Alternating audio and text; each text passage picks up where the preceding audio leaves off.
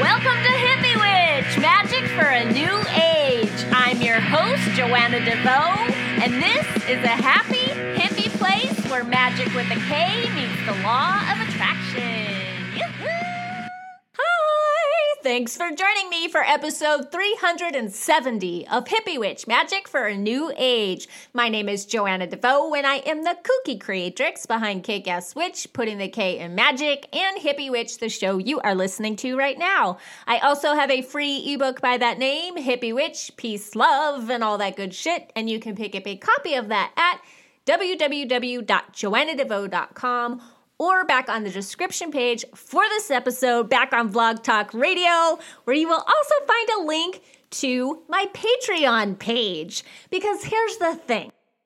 I have a new goal for Patreon, and I am going to say Patreon is the new sponsor of the Hippie Witch podcast. My goal is to create $2,500 a month income through Patreon because that's enough money to pay my rent and to pay for my health insurance.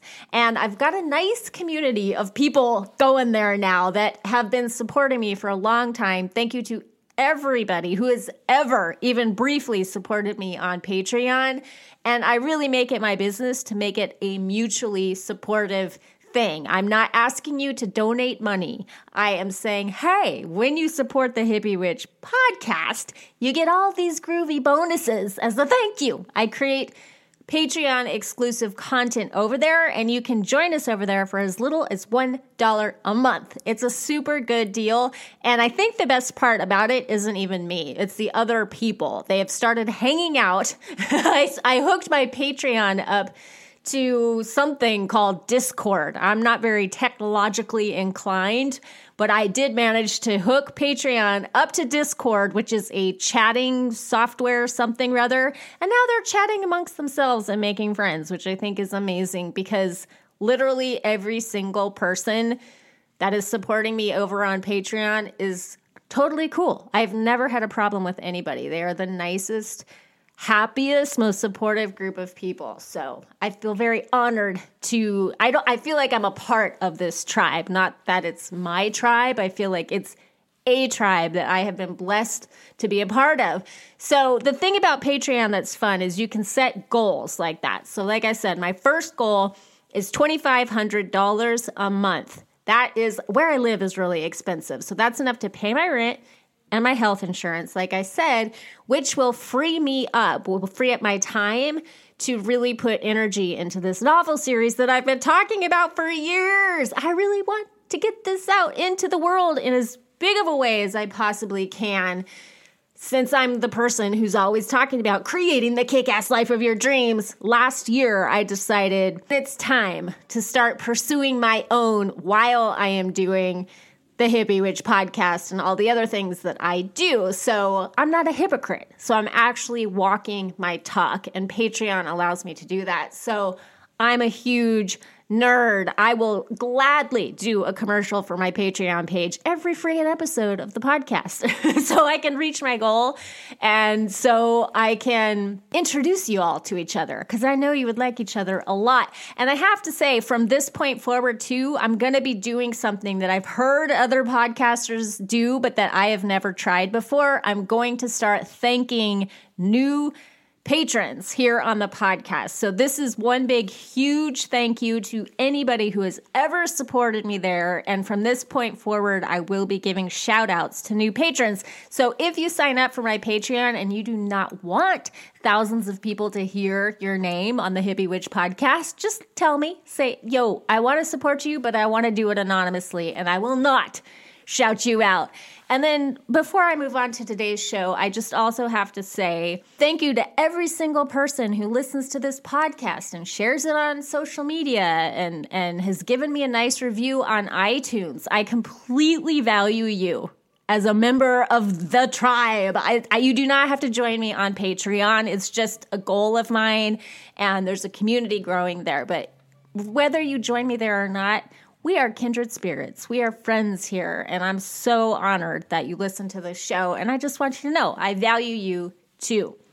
So, having said that, let's move on to the subject of today's show, which is Mary Oliver and God. we're going to talk about God, go talk about God, and we're going to talk about Mary Oliver as a beautiful extension of God. goddess, the universe source. You got to squeeze all those things in, the mysterious energy that creates all things. Mary Oliver passed away a few days ago, which left a big impression on me. Her life left a big impression on me, but ever since she passed away, I have been thinking a lot about her. If you don't know, Mary Oliver is a very popular, beloved poet. You probably saw the day she died, Mary Oliver was everywhere. There was there were so many awesome tributes to her on Twitter and I'm sure every other social media out there. People really love her and I am one of those people. Do you know her work? I it's I actually quote her often on on social media, but also I've on my videos and my podcasts, I mention her from time to time because there's this one piece. There's quite a few things that she has said that are very profound and that have become internet memes, but there's this one piece from this one poem, Wild Geese, that has become part of my as Joey Morris would say, personal gnosis. It's it's a cornerstone of my own personal religion and it goes like this. You do not have to walk on your knees for a hundred miles through the desert repenting. You only have to let the soft animal of your body love what it loves. Gosh, I love that. I love it. The soft animal of my body loves it. I love it. There's so much relief and healing in that statement to me. And it has unfolded, it has continually unfolded over the years. You do not have to walk on your knees for a hundred miles through the desert repenting. You only have to let the soft animal of your body love what it loves. What if that's enough? What if that's enough to just let the soft animal of your body love what it loves? So many religions teach us that we do have to walk on our knees for a hundred miles through the desert repenting. And it's nice. It's nice to hear somebody, a respected somebody, say the opposite in such a beautiful way. And I'm actually, I don't feel sad that she died. I'm not happy that she died, but I don't feel a grieving sensation. Like I have, there are celebrities that have died that I was kind of a mess that day. I cried a lot. There, there have been a couple celebrities like that. But, and my first reaction was I saw Cheryl Strayed. She was one of the first people posting about it. And she's who I got the news from that Mary Oliver had passed away. And my first reaction was, oh no, she's gone. She's gone. But immediately after that, I was like, wow, did we get lucky? I felt a huge wash of gratitude. I felt grateful she existed at all and that her work somehow found its way to me drip by drip over the years. Like, what a life, what a gift to be able to touch the hearts and expand the consciousnesses. How do you say the plural of consciousness? The consciousnesses of so many people through such simple means, words on paper. That just amazes me. It amazes me. And poetry, his poetry itself has always been important to me. Poems and lyrics and words. It's just something my mind just works that way. My heart works that way. It's something I've always responded very strongly to, and it's definitely one of my greatest joys. And a good poem, a good poem can make you feel just like ecstatic, you know, super dreamy or over the moon. And in my case, I'm always like eager to share it with everyone. Like, have you read this poem? You have to read this poem. I'm that person.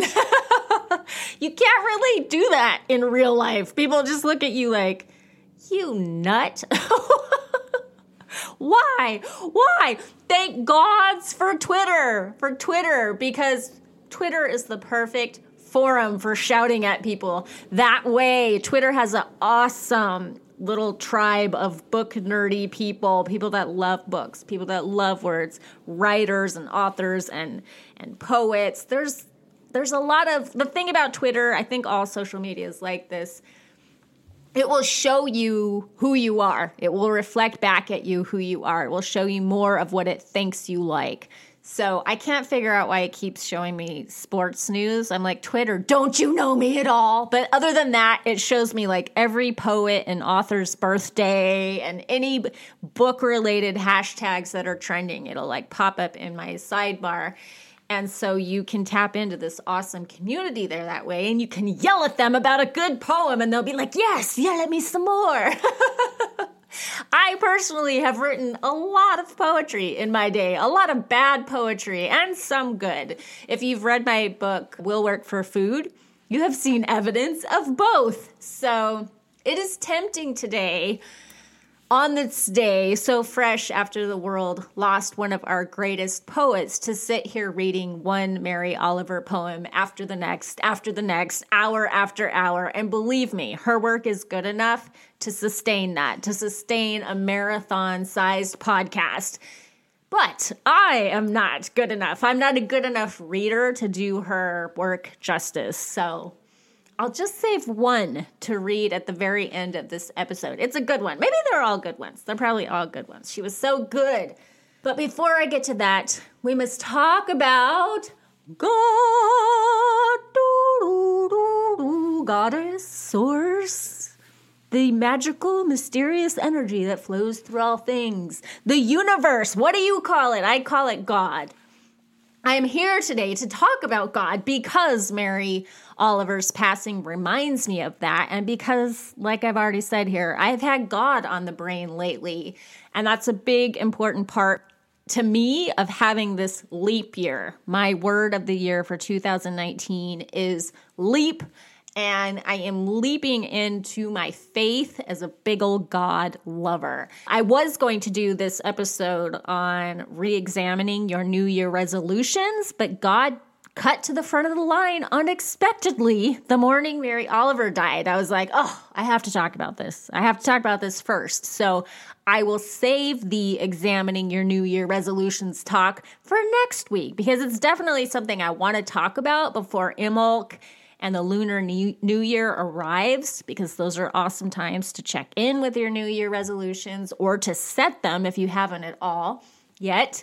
But for now, how did I do this last week? God, God, God, God, God, God, God, God, God, God, God, God, god. I am a big old believer.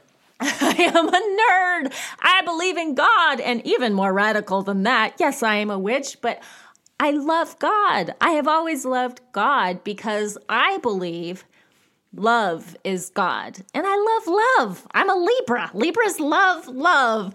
Thank you so much too to Amanda Hope who made a meme. She quoted me in a meme. She put love is God over the most perfect photo. It was a forest. It was nature. It was trees. Love is God. And that just perfectly encapsulated what I feel and how I've always felt. Since I was a little child, I was raised Mennonite brethren. I was a big old Jesus lover.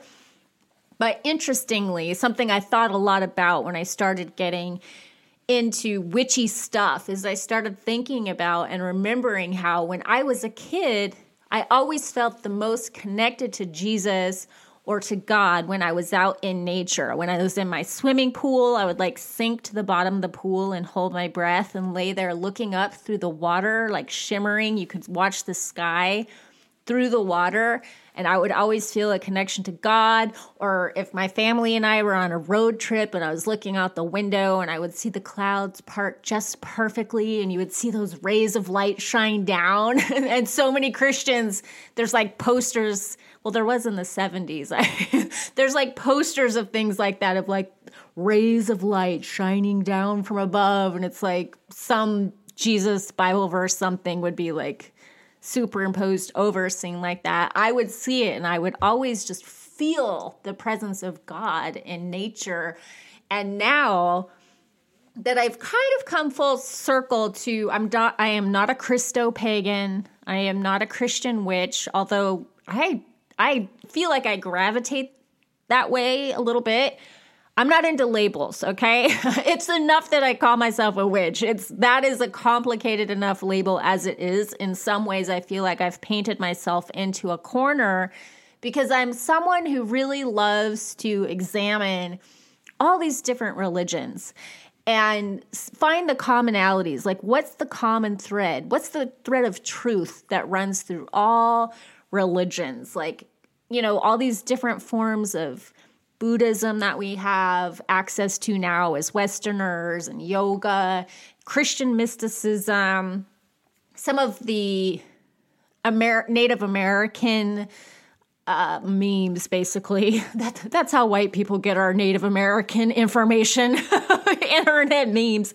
But these beautiful proverbs and things, like you can start to see this through line running through all things, ancient cultures, whatever we have remaining of them. And you can start to see this truth emerge.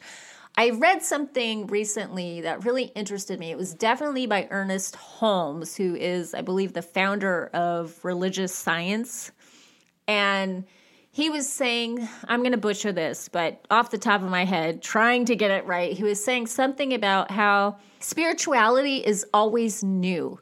Like throughout history, there always is this group periodically that breaks off from the old ways and steps into like this new level of truth or just this new way of experiencing spirit. And I think this is me just interjecting my own thoughts on this. I think it's because we have to shake off the dogma every so often it's like we have these beautiful spiritual truths these these books of you know of god like every religion has their god book right and then there might be so much truth in that, like maybe the teachings of Jesus, let's say, and then people stack dogma on top of it, their own fear dogma, their own desire to control the population, their own desire to control other people's bodies, to fear the other, blah, blah, blah, all that stuff. And it loses its magic. And so there's always this group that has to break off and like step into the new. And even like Wicca, for example, is not very old. It's not very old at all. And I'm sure it's nothing like the old religion of like hundreds of years ago. There's this romanticism that people that enter into the world of Wicca have about like, oh, these they're tapping into the old ways, but really Wicca is a very new thing. And even beyond that, it has evolved so much. I was just talking to my friends, my witchy friends, Molly Roberts and Jesse Huntenberg, and we were talking about how even in the amount of time that we've been on YouTube, for example, we have seen the witchy community change so much. Every year it's a different thing and a different thing, and it grows and it evolves really fast because of the internet.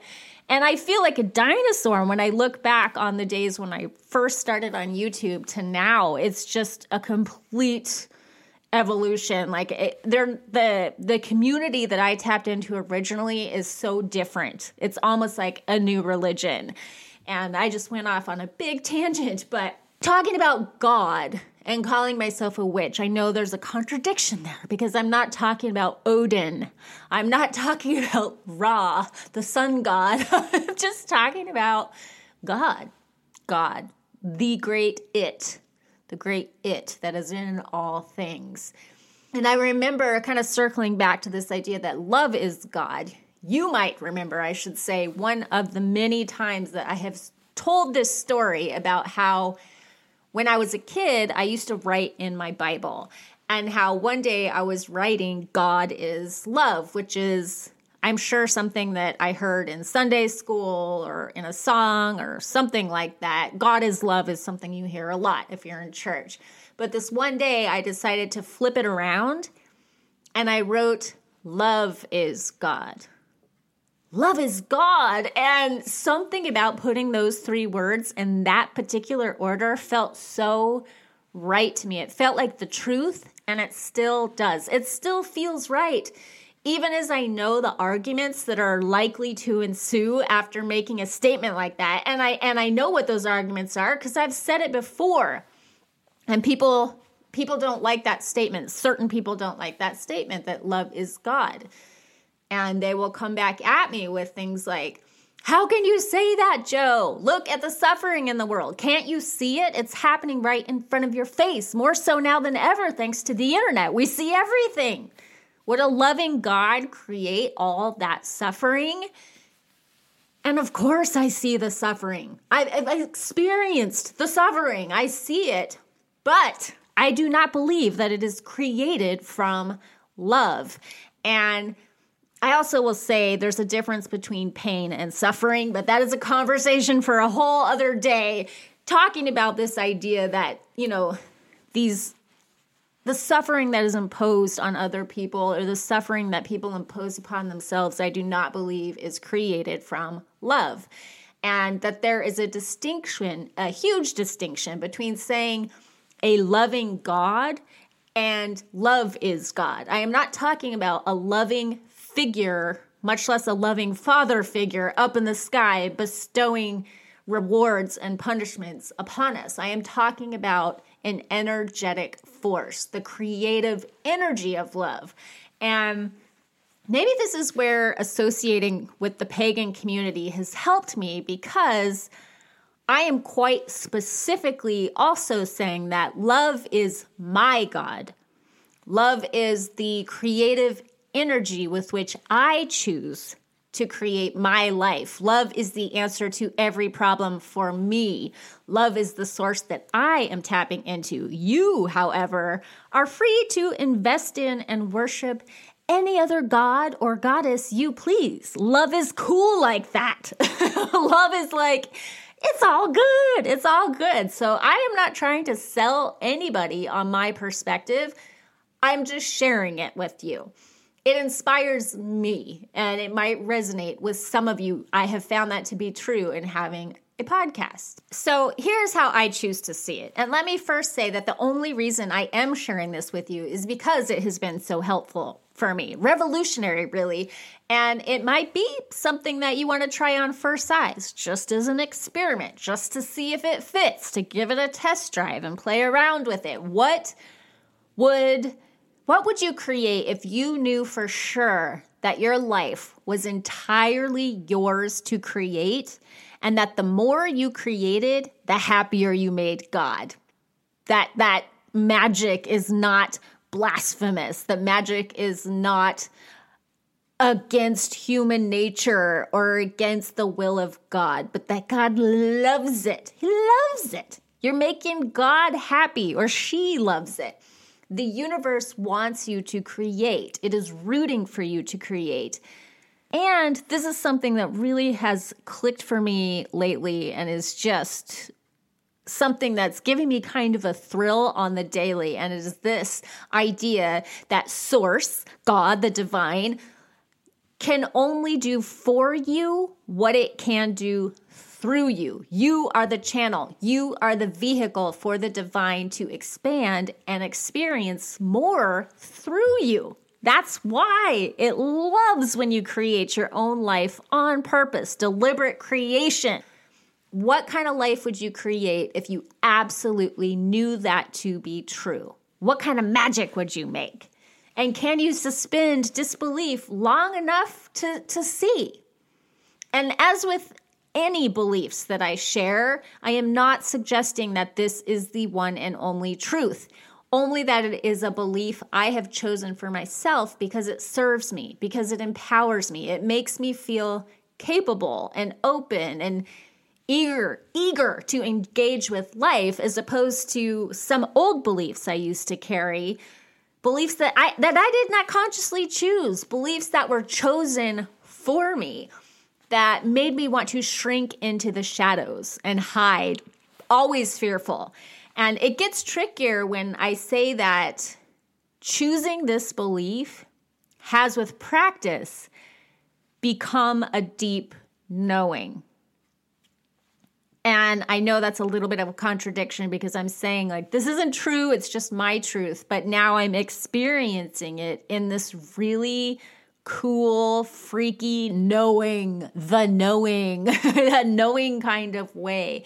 Be, and I understand that that's a bit of a contradiction because to say that I know is to say this is true. So that's just how I have to offer it up to you because that's how I have been experiencing it lately. And maybe that will change. But I believe it is true. I believe it is true. It's definitely true for me. And maybe that's good enough. And again, you can try it if you like it and see if it works for you. So, this belief, which has now evolved into this knowing, is not only is love God, but so am I. I am God. I am God. I am like you, God experiencing itself. Like you, I am God experiencing the playground of this 3D reality through one billion, trillion, gajillion points of entry, a billion unique perspectives. I am one of those perspectives, and so are you. I know I have represented this idea many times in the past as a belief that I deliberately choose because it's a belief I love, but something happened over the holidays, and this belief solidified into this knowing. It just through so much practice, clicked into place. And it has brought everything to life in this shimmering, technicolor way that makes me want to talk about it because that's what I do. When I'm excited, I talk about it. And it has made magic more than an interesting way of life, it has made it so perfectly human like human in a divine way. And and this deep deep deep understanding i think always in the back of my mind anything to do with witchcraft or magic or tarot or anything like that i think somewhere deep in my subconscious i had this belief of maybe maybe we're not supposed to do this. Maybe there is something wrong with it or maybe people will just never understand and that makes me vulnerable. And something clicked and I feel like that voice was silenced. And I really stepped into this knowing that it's no, it's not an act of evil or greed or blasphemy to perform magic. Magic is who we are. Magic is who we are because Dun, dun, dun, talk about blasphemy. We are God. we are each extensions of God, this creative life force energy. And because we are that, as they say, because we are made in God's image, and we have been given free will, we have all that same power to create. And many of us call it magic, or some of us call it the law of attraction. Some of us call it deliberate creation. Some of us call it miracles. Call it what you will. But it's really just a simple fact of allowing and being that which you were born to be. And it's the most natural thing in the world. Furthermore, not to get too biblical here, but in this context, original sin, the first sin. I've always hated the, the concept of original sin. It's always really bugged me like, wow, we put that on babies. Awesome. but in this context, original sin is really just a matter of forgetting who we are. It's forgetting that we are God incarnate. And that's all it means, right? And then also from this context, Satan is simply an anthropomorphic interpretation of fear, which is highly ironic when you look at all of the horrible things men have done to each other in the name of casting out Satan. They're actually creating from fear and therefore becoming the embodiment of Satan. These God fearing people become the fear. They become Satan in the flesh, binding themselves to that energy, even as they point a fearful finger at, at the forbidden other. And when you take a look at the Bible from this point of view, it starts to look a lot like an occult text buried in centuries of dogma, the dogma of fear laid over it to make you forget, to forget who you really are. And when I look at it like that, it all falls into place in a different way. My way. And I think to myself, why shouldn't it? Why shouldn't it? I'm a 45 year old woman who has lived a lot of life. I am raising, I have raised, and I'm still living with a 25 year old young man with autism that has taught me so much about life. And I have been a spiritually engaged seeped in religious person since birth practically and I have been dig dig digging for the truth for decades, checking out and exploring a wide variety of ideas and traditions. So why? Why should my interpretation of, of this book be any less valuable than some church scholar who has been dead for 400 years? the path of the witch says, of course, it should not. It should not. Anything goes. Do what thou wilt and harm none, and it's all good. And it's really all good when I look at the Bible from that lens. And I look at all the different ideas and concepts in a new way. And I see, like, oh, to be a witness is then not about converting others to my religion, but witnessing the God in others. Like, namaste, dude. Namaste. The spirit in me sees you. I am witnessing the God in you through the God in me. And it's all so groovy. And then Jesus is not my Lord and Savior, but he is, speaking of groovy, this super groovy hippie teacher dude who knew what was up. He was a magician of sorts, a master who performed miracles and said, Check this out. Anything I can do, you can do also because the God in me is the God in you. Right? And and uh, these are not new ideas. These are not my ideas. I have read this and read this and read this for decades in, in a variety of ways. Different traditions, especially Eastern tra- traditions that have been brought over to the West. They say this repeatedly, but I'm, I'm yelling at you enthusiastically because, again, the knowing has descended upon me. I have moved from the place of being like, I like that belief, so I'm going to practice from that perspective to all of a sudden, like, this is real, this is true, and experiencing the fruits of that. And again, like just just to harp on this a little bit longer, the only sin then is forgetting who you are. And that sin is instantly washed away by remembering by the washing of regeneration and the renewing of the Holy Ghost is my favorite verse from when I was a kid used to say that verse let's let's say it titus 3 5 not by works of righteousness which ye have done but according to his or its mercy have you been saved by the washing of regeneration and the renewing of the holy ghost you are the holy ghost your own soul being renewed and regenerated by that simple remembering. All the re words that we love so much at the time of a retrograde. Remember, renew, regenerate, return to the seat of the soul the here and now. And one of the best ways to experience that remembering is just by getting out in nature, right? That's why I cannot I can't have, I can't come to a knowing like this and be like, I'm no longer a witch because witchy everything, Wicca, witchcraft, these things have given me back to nature. They've given nature back to me. And I know the power of that. I know the power of walking the wheel of the year. I know the power of grounding, of walking barefoot on the dirt. I know the magic of creating a beautiful ritual, the art of spirituality. So it's it's just fascinating when these things start weaving together and the weave becomes more of a tight knit, I guess I should say, because none of this is new. Nothing I'm saying here is anything that I haven't said before. It's just that that knit has become tighter and that fabric more sure, more confident, if that makes sense. So, getting out into nature, is one of the most powerful ways to experience the God in you because you will feel it because nature is God too. God is in all things. All things are in God. It's all one and the same to one degree or another, depending on what you believe, right? Some people believe all is one. There's pantheism, there's animism.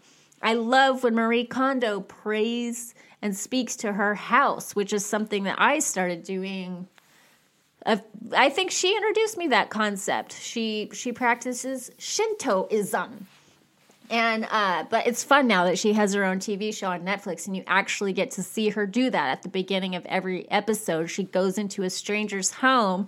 A lot of these people are Westerners that have never seen anybody do anything like this before. One family in particular is definitely Christian, and she kneels. She finds the place that feels good in the home, and then she kneels down and she introduces herself to the home and invites the home into the process that they're about to have with the KonMari method.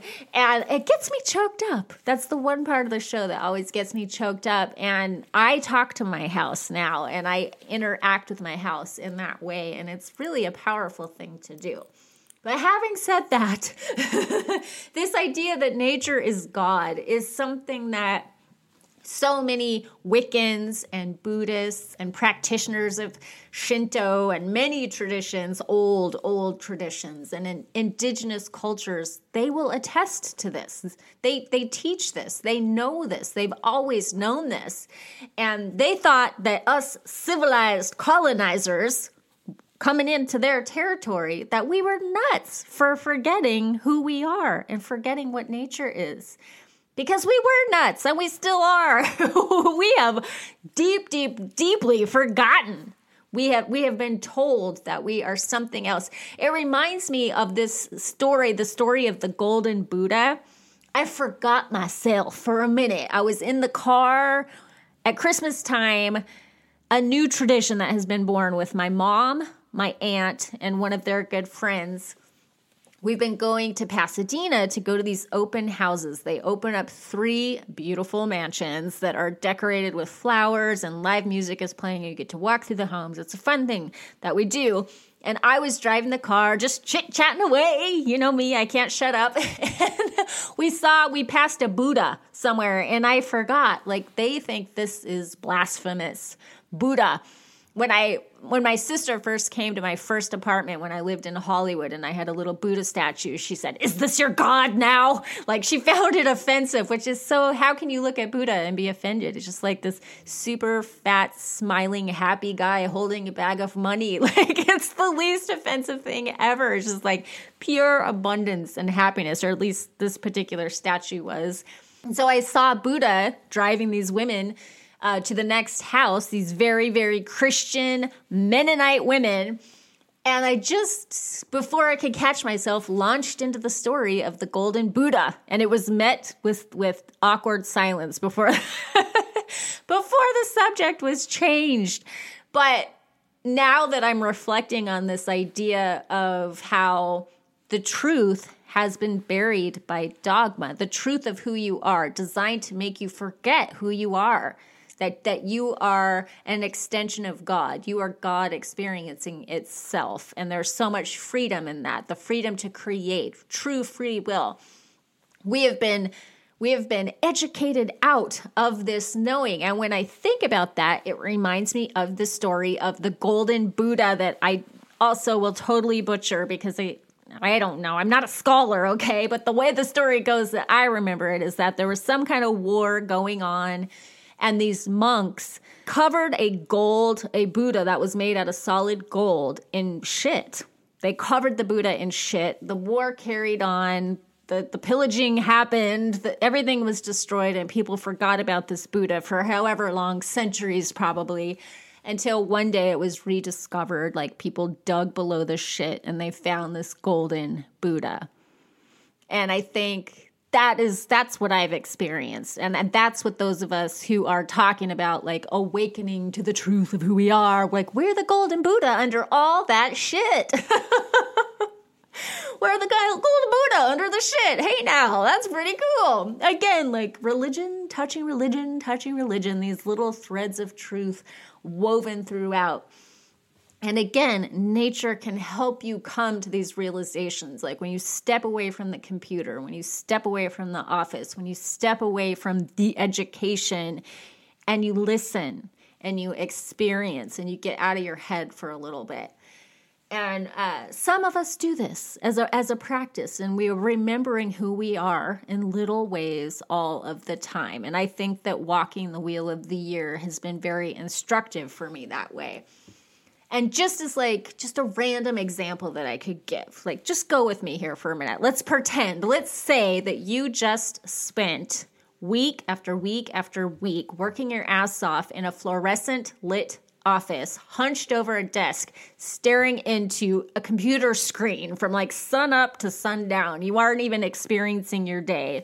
You're you're living to work basically. You and outside of work is just recovering from work okay? And that's what your weekends are about too. Recovering from work. It's just work work work work work. Staring into the computer screen under the glare of the fluorescent lights. And one day a friend comes along and drags you outside on a super sunny, beautiful day like it is today in Southern California. It was so gorgeous. So, a day like today, a friend drags you, physically drags you out of that office to the park and lays you out on the grass to look up at a happy blue sky, with just like those super happy, fluffy white clouds slowly passing by, and you feel the grass and the ground underneath you.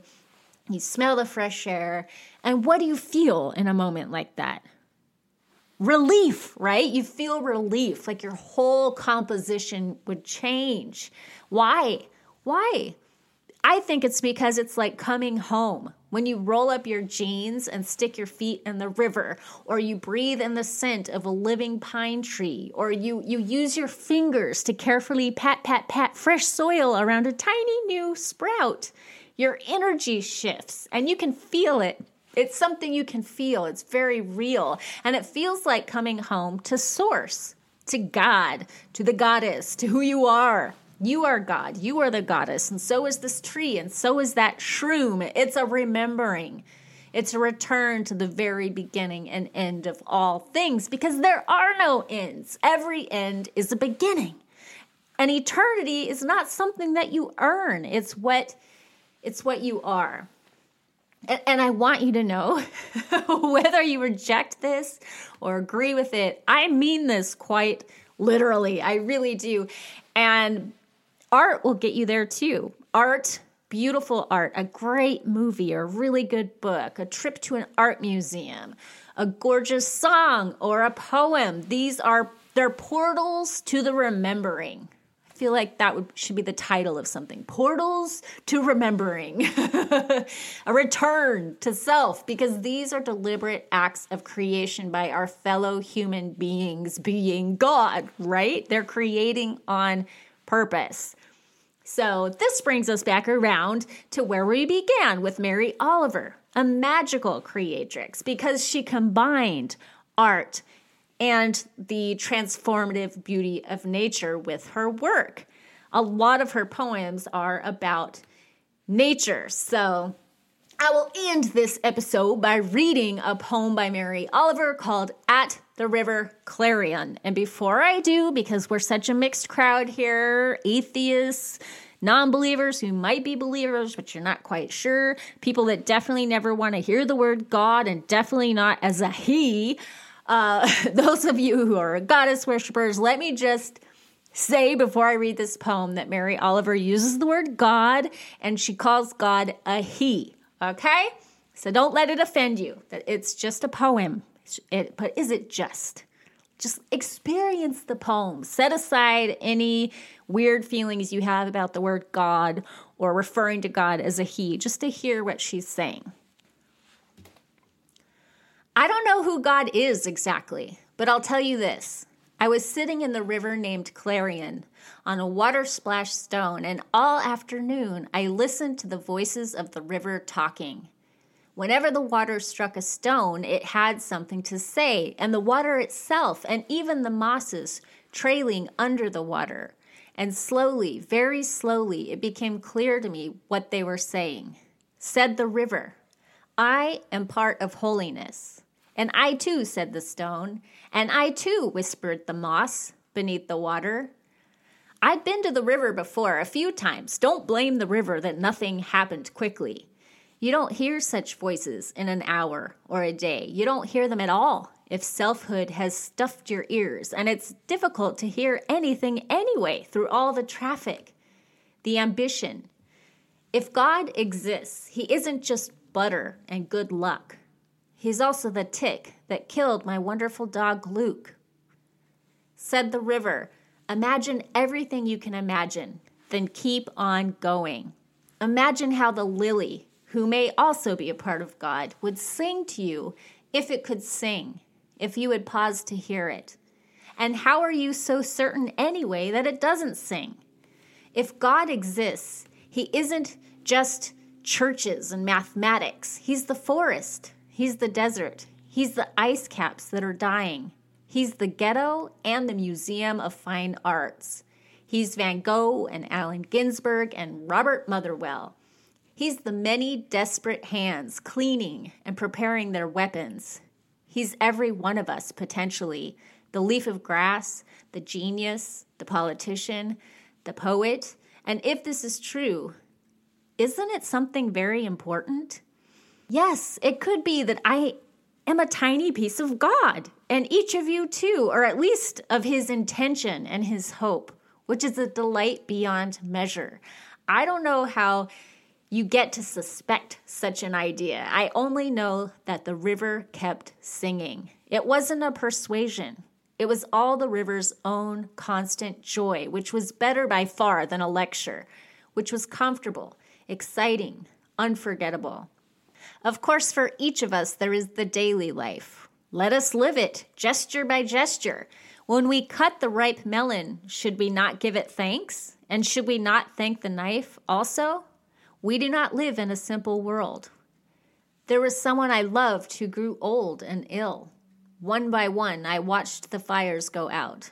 There was nothing I could do except to remember that we receive, then we give back. My dog Luke lies in a grave in the forest. She is given back. But the river Clarion still flows from wherever it comes from to wherever it has been told to go. I pray for the desperate earth. I pray for the desperate world. I do the little each person can do. It isn't much. Sometimes the river murmurs, sometimes it raves. Along its shores were, may I say, very intense cardinal flowers and trees and birds that have wings to uphold them for heaven's sake. The lucky ones, they have such deep natures. They are so happily obedient, while I sit here in a house filled with books, ideas, doubts, hesitations, and still, pressed deep into my mind, the river keeps coming, touching me, passing by on its long journey, its pale, infallible voice singing. No, don't you just love Mary Oliver? Don't you just Mary Oliver's like touching God, I think. That's why I love her. I think that's why so many of us do. So next week I will be back here talking at you about reviewing your new year resolutions and I hope you're having an amazing weekend. Until we meet again, much love to you. Peace.